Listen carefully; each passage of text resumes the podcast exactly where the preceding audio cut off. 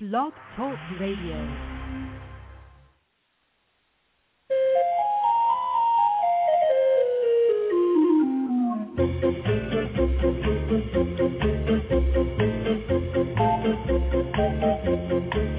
Good morning, animal lovers, and welcome to the Pet Place Radio Show. I'm Marie Hulett, and I've got a fun show planned for you today.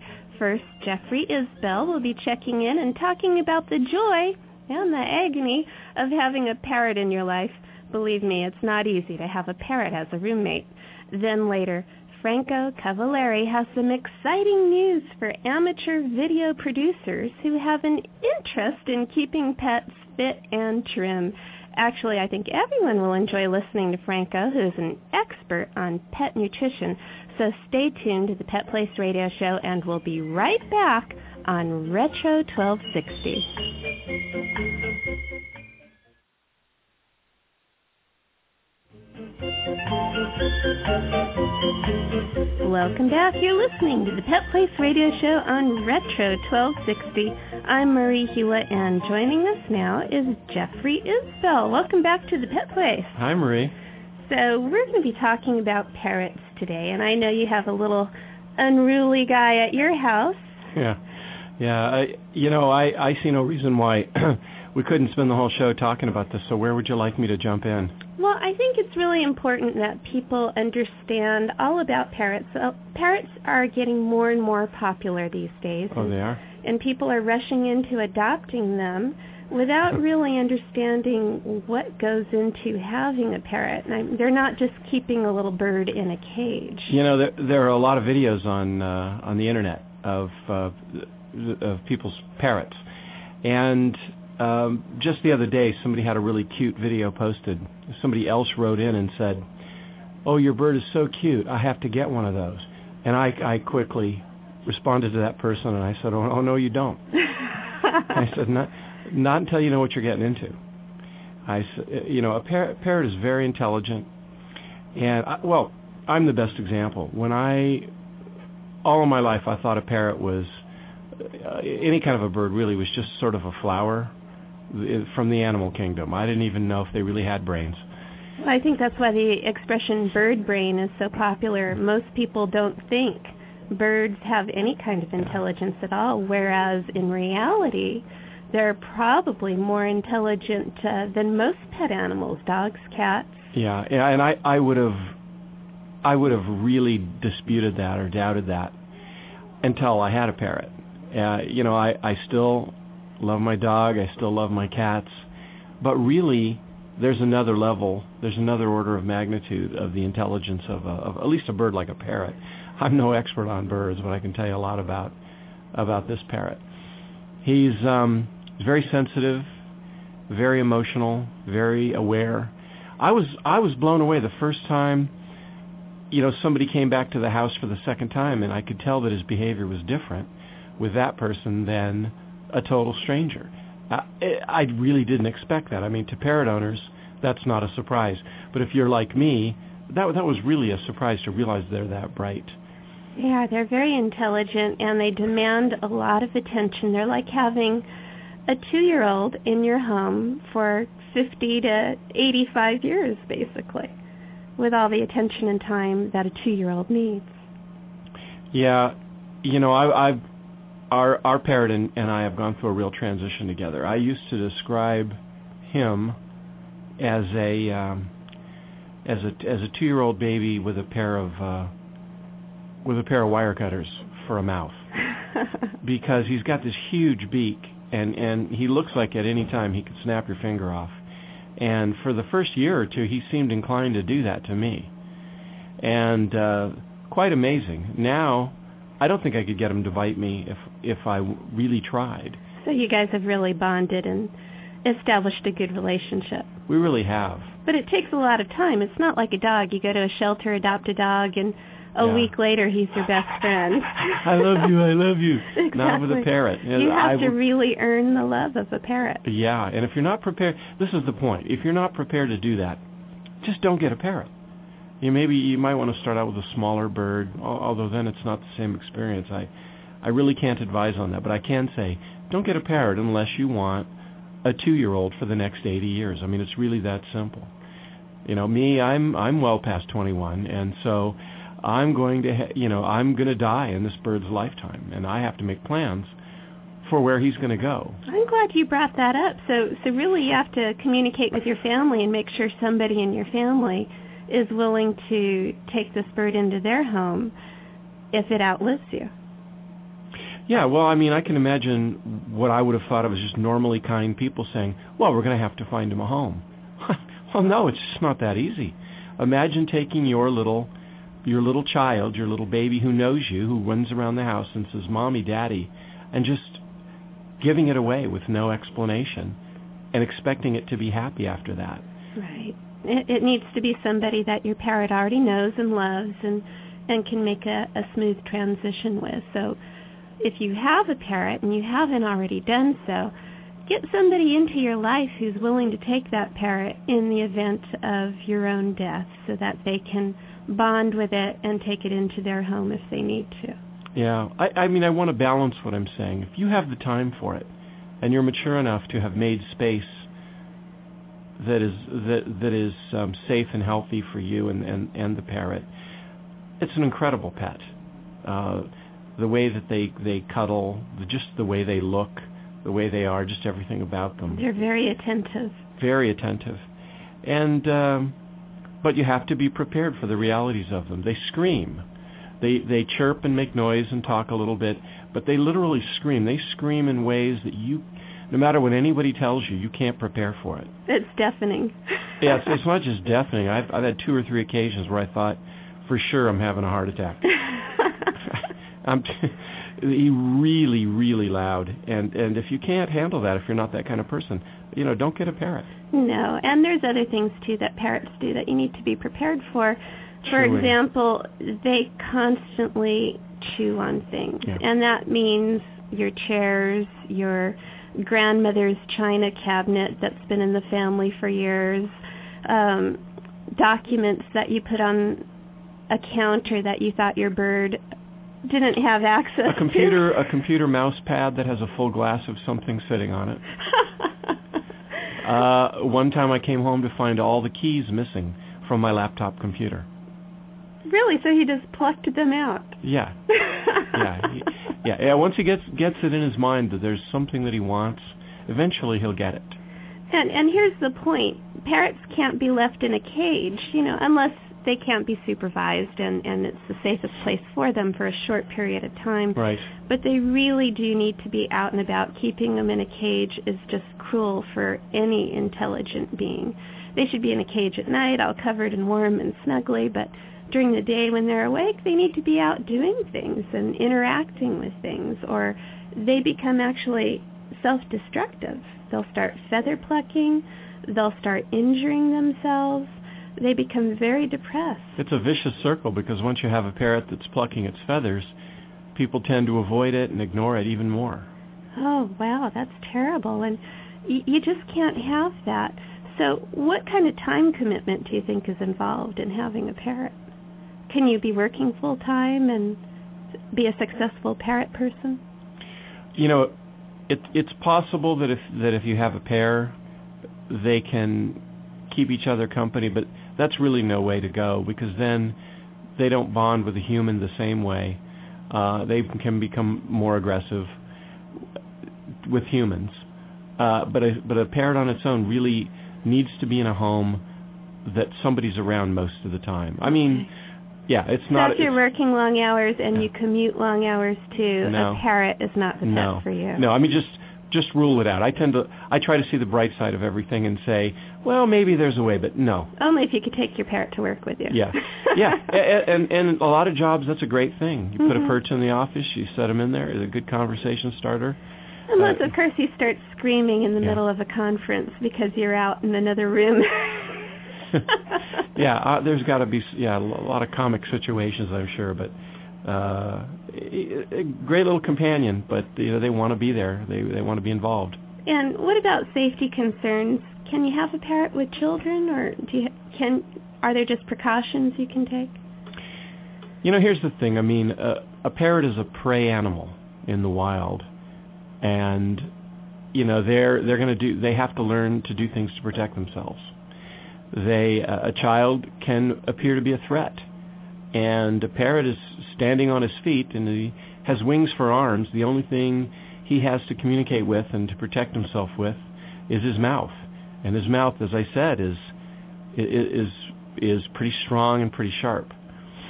So it takes a long time, a lot of familiarity with the animal before you can be sure that he'll be safe around children. Even then, maybe only certain children that he knows.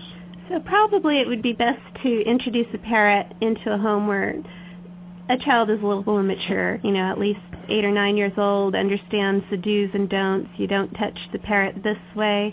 You give the parrot its space. You only play with the parrot if somebody else can be around to supervise. Well, if you've got a parrot, you've already got a baby. And if, if you get two babies together, you don't know what's going to happen. Yeah. So yeah, at least a, a child that can exercise some self-control um, is, extremely important. Now, in the area of safety, also you have to be particularly careful about parrots. Parrots can live a long time, but they also can be killed suddenly by something like a, uh, a pilot light that's gone out and gas fills the house, or uh, uh, avocado is, is a very well-known um, toxin, contains a toxin for parrots, and there are other foods too that are that are not good for them. and parrots. anything with Teflon or a non-stick surface, you cannot use those in a home with a parrot because Love cooking with that nonstick.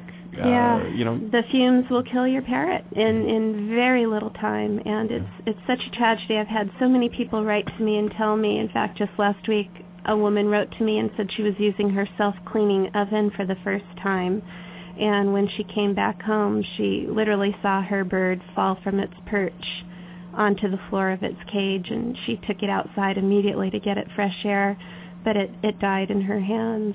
oh no. And it was just so tragic. And these are all things you need to know about before you get a parrot. There's so many things, scented candles, various cleansers, mothballs, pretty much anything that has a strong fume could potentially kill your bird.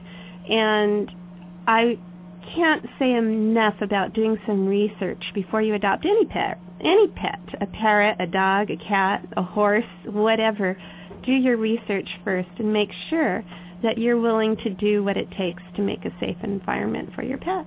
Yeah, yeah. For anyone who's heard the old expression "a canary in a coal mine," uh, that that that expression didn't come about for no reason. Their respiratory systems are very, very advanced, and that's so that they can fly. But they were designed for being outdoors in the fresh air. So when they're indoors and the home is filled with all these toxic fumes from everything in our current environment, it could get pretty bad. And the gas exchange that goes on in their very specialized respiratory system works against them. Yeah, uh, they're uh, they're a great pet, but they're a big responsibility. Absolutely. Well, um, I I realize that we're running out of time here, so I'd like to ask you if you have any final tips for anybody who's thinking about getting a parrot. Hmm. Try to spend some time around a parrot. You you really have to hear that scream. Eh, Try to get a parrot, if possible, that you know its uh, its origin. I I've come to realize that the difficulty I had with Petey came about because he had a very uh, he had a very um, Difficult past. yeah Came with a lot of baggage. came came with a lot of baggage. He'd been shifted around from place to place, and he he didn't know who he could trust. And that's I- hard on a bird. You couldn't have convinced me that that would have mattered. I just didn't think they had enough of a brain for that to matter. But uh, but it, it really did, and that was that's what made him so tough to deal with. But uh, But you worked it all out. you can work it out. You can. Well, Jeffrey, it's really important that people know what they're getting into before they get into it, so I'm so glad you were able to explain a little about what goes into providing a home to a parrot. Oh, my pleasure. Thanks for having me on the show. We need to take a very quick station break now, but keep your radio tuned to Retro 1260 for more of the Pet Place Radio Show.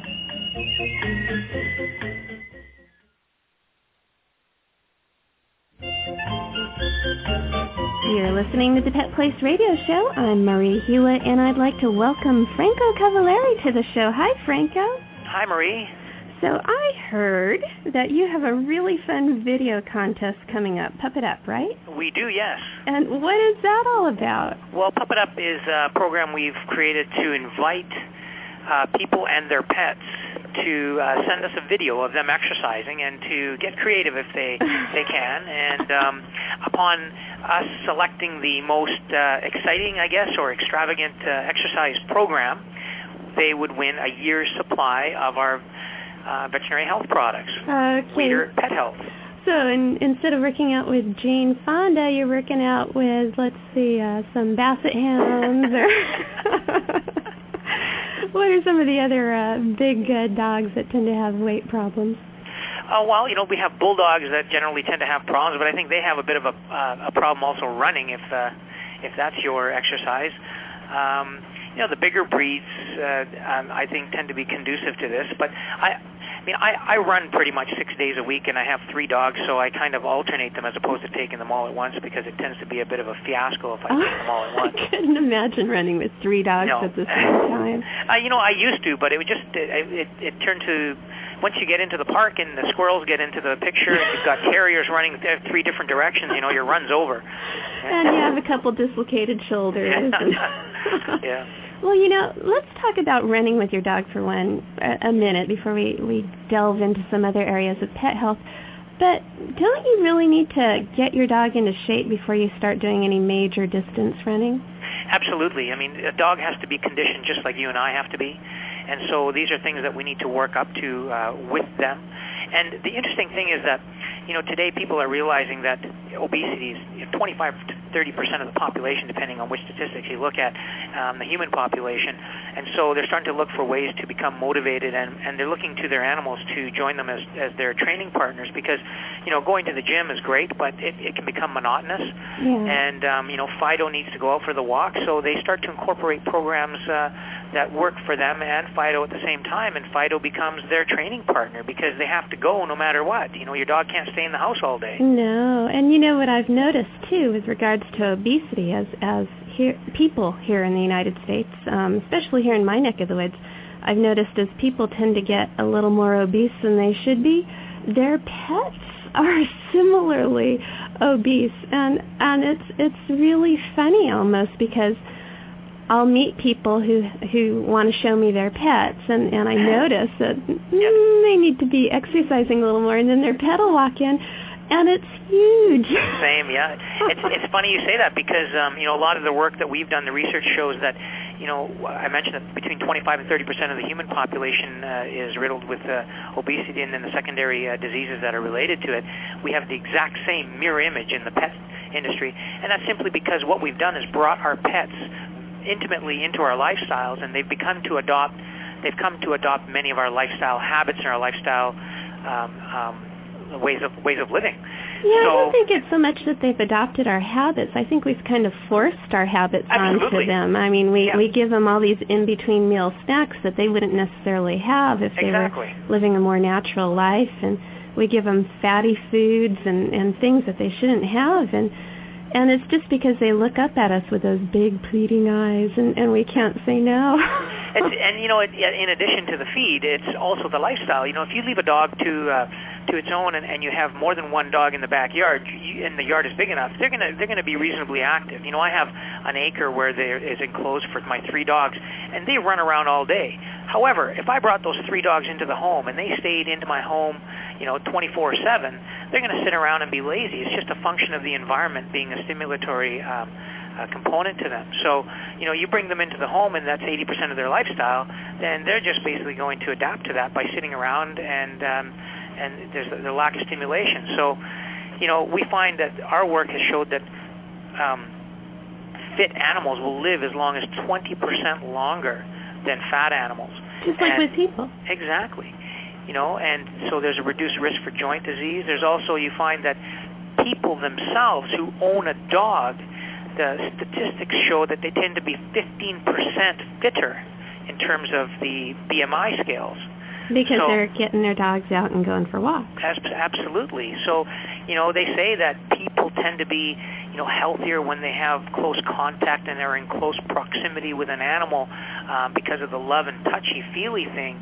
and there's a lot of psychosomatic stuff that goes on there. But I think it's a lot more than that. You know, what happens is if you have a dog, rain or shine, that dog has to go out if you don't have room for that dog in the yard. So Mhm. you need to take him for a walk, and that basically facilitates your activity for the week as well. Okay. Now, what other exercises aside from just going out for a walk can you do with your pet? Well, one of my favorites, which is very basic, you know, is taking your walk and then alternating your run and walk. And, and this is a great way for people to build conditioning towards long-term running with their animal. You know, you run three minutes, you walk one minute. To run three minutes, walk one minute with your dog. And both of you then can bring up your level of conditioning.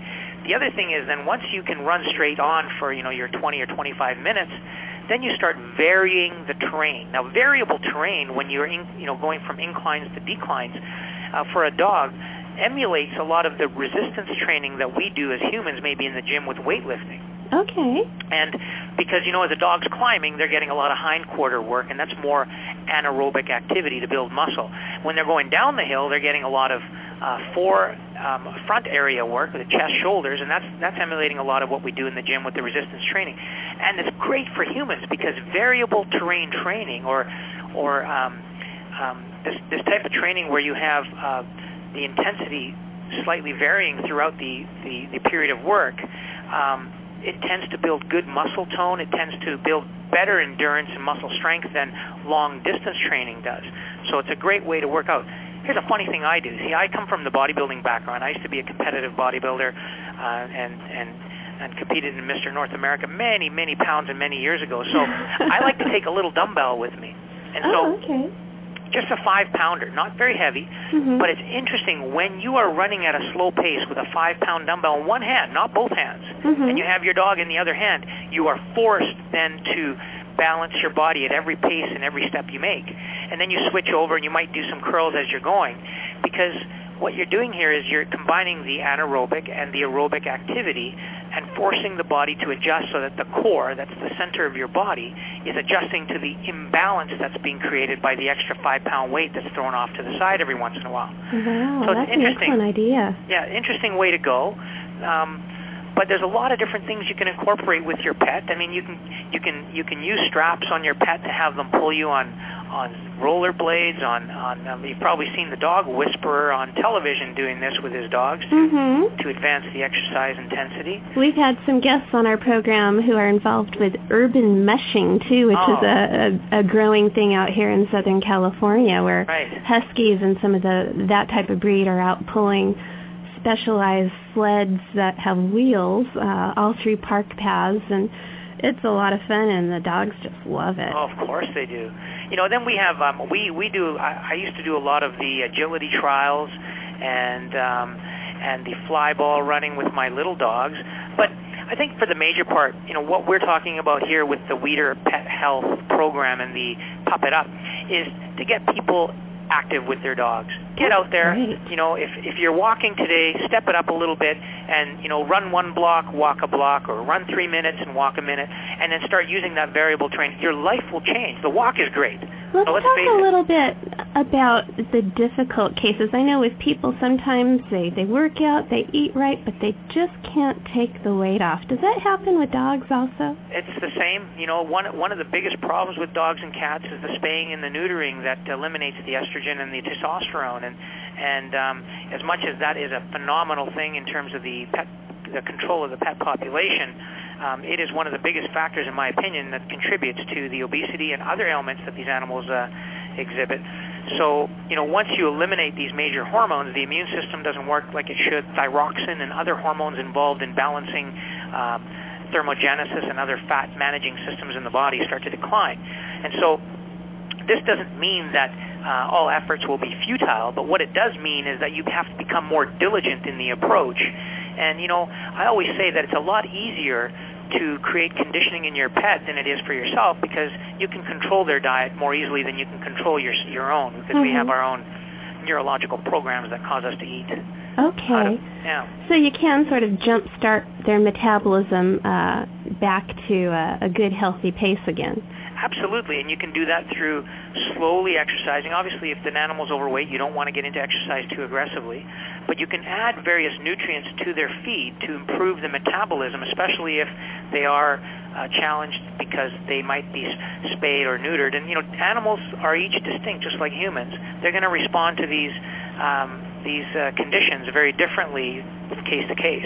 Franco, let's give your website out because we're just about out of time, and I'm sure you have a lot more information there. Uh, the website to um, to go to would be weiderpethealth.com.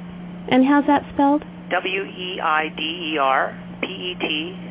health.com. Excellent. Well, thank you so much for sharing all of this with us today. We do need to take our final break now, though. But when we return, it's time for Pet Place news and events coming right up on Retro 1260. We're back on the Pet Place Radio Show. I'm Marie Hulett, and it's time for Pet Place news and events. The construction of the Klein Family Education and Therapy Building at the J.F. Shea Therapeutic Riding Center is complete, and a grand opening to dedicate the organization's new home will be held on Thursday, February 25th from 4 to 6.30 p.m. The entire community is invited to join this open house celebration, which includes a dedication ceremony and a site blessing at 5 p.m., as well as building tours and Shea Center rider demonstrations. The J.F. Shea Therapeutic Riding Center is dedicated to improving the lives of people with disabilities through therapeutic horse-related programs. The privately funded Shea Center was founded by social worker Fran Joswick in 1978 and currently serves more than 525 clients annually with approximately 54 varying disabilities. The newly renovated Shea Center is located at 26284 Oso Road in San Juan Capistrano. For more information, visit www.sheacenter.org. Don't forget to email us at the Pet Place to let us know what you'd like to hear about on this program. Find all our contact information at www.petplace.org. Remember, we do this show for you, the pet people out there, so drop us a line every now and then. Well, that's all for me today. Remember, pets need love and a home, too. We'll be back next weekend with more of the Pet Place here on Retro 1260. I'm Marie Hulett. Please spay or neuter your pets and have a wonderful day.